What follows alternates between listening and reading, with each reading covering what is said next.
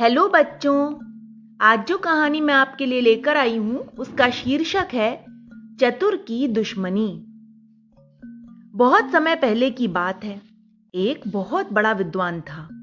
अपने पिछले जन्म के संस्कार के कारण वह चोरी किया करता था। बस यही आदत उसके अंदर सबसे बुरी थी। एक बार की बात है, वह अपने नगर में घूम रहा था।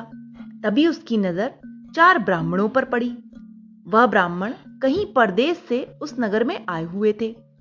उसने बड़ी गौर से उन ब्राह्मणों को देखा। चारों अच्छी हैसियत के मालूम होते थे।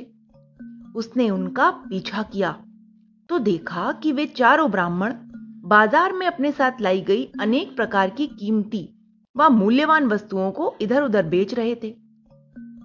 कई दिन तक विद्वान ने उनका पीछा किया।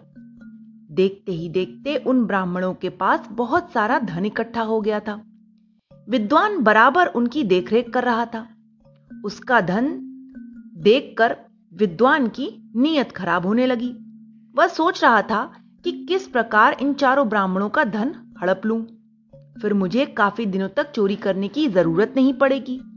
मैं बहुत दिनों तक आराम से खाता रहूंगा और मजे से अपनी जिंदगी बसर करूंगा। यह बात सोचकर वह चारों ब्राह्मणों के पास जा पहुंचा। धीरे धीरे उनसे बातचीत करके उनसे दोस्ती बढ़ानी शुरू कर दी। उसने मीठी मीठी बातें करके उन पर अपना यकीन जमा लिया। वह उनका मन जीतने के लिए उन लोगों की सेवा भी करने लगा। वे चारों ब्राह्मण उसकी सेवा भाव और मीठी मीठी बातों से बहुत जल्दी प्रभावित हो गए। एक दिन अपना माल बेचने के बाद परदेसी ब्राह्मणों ने सोचा कि क्यों ना इन पैसों का कीमती माल खरीद लिया जाए, इस प्रकार हमारे पैसे भी सुरक्षित रहेंगे।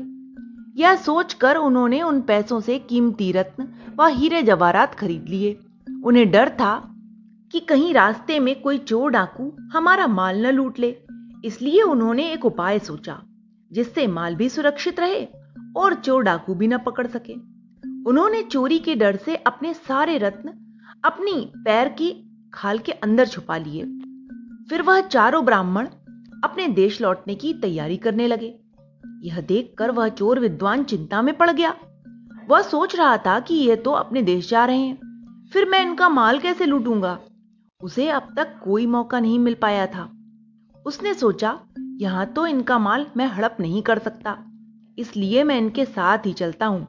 फिर रास्ते में कोई अच्छा सा मौका पाकर मैं इन चारों को जहर देकर मार डालूंगा और इन चारों के रत्न लेकर वापस लौट जाऊंगा। यह उपाय सोचते ही वह मन ही मन बड़ा खुश हो रहा था। उसे खुशी इस बात की थी कि जंगल के रास्ते में उसे बहुत से ऐसे मौके मिलेंगे जहां वह आसानी से उन चारों को मार सकता है। फिर उसके बाद तो उसके दिन ऐश से गुजरेंगे।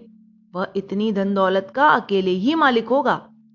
फिर उसने सोचा कि अगर इन चारों ब्राह्मणों ने मुझे अपने साथ ले जाने से इनकार कर दिया तो फिर क्या होगा, मेरी सारी योजना पर पानी फिर जाएगा। अगले ही पल उसका चेहरा खुशी से दमक उठा और वह तुरंत उन चारों ब्राह्मणों के सामने जा पहुंचा।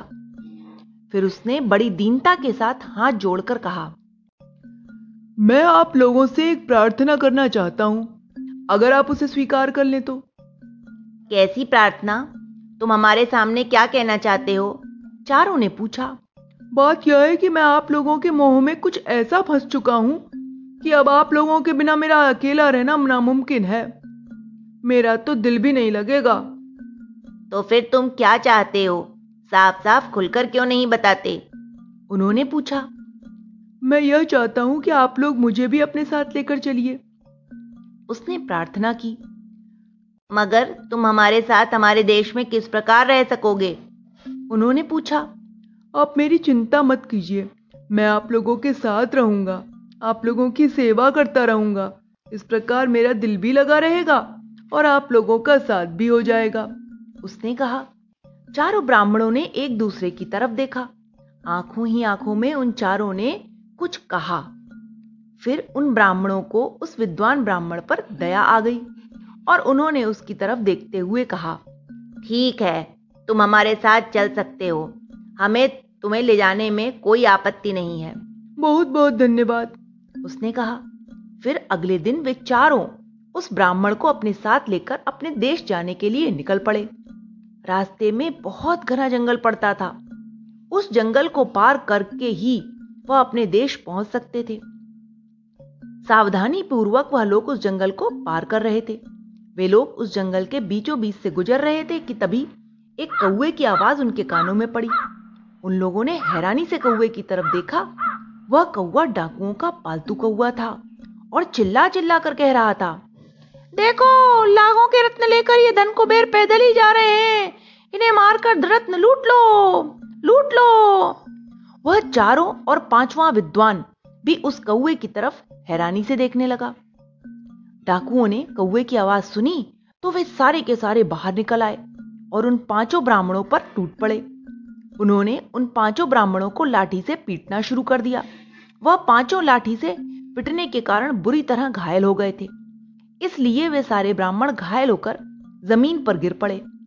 उनके गिरते ही डाकुओं ने उनके कपड़ों की तलाशी लेना शुरू कर दी ताकि उनका माल लूट सकें। जब डाकुओं को तलाशी लेने पर कोई रत्न नहीं मिला तो वे हैरान होकर बोले, अरे मुसाफिरों, हमारे इन पक्षियों की बात कभी झूठ नहीं निकलती। तुम लोगों ने अपना धन कहां छुपा रखा है? उसे तुरंत निकाल दो। हमारे पास कोई धन नहीं है, अभी तुमने हमारी तलाशी ली है ना? उन्होंने कहा। शराब से माल का पता बताओ, वरना हम लोग तुम्हें मार डालेंगे और तुम्हारा एक एक अंग काट कर देखेंगे। चोर ब्राह्मण ने विचार किया कि ये चोर किसी प्रकार नहीं मानेंगे, ये चारों ब्राह्मणों को मार डालेंगे और सारे रत्न लेने के बाद मेरी भी तो हत्या कर देंगे। वैसे भी एक दिन तो मरना ही है, इन बेचारों की रक्षा करने के लिए अपना ही बलिदान क्यों न दे दूं मैं। ऐसा निश्चय करके उसने चोरों से कहा, तुम्हें हमारी बात पर यकीन नहीं आता तो ऐसा करो, पहले मुझे मारकर देख लो, हमारे शरीर में कहीं रत्न छिपे हैं या नहीं।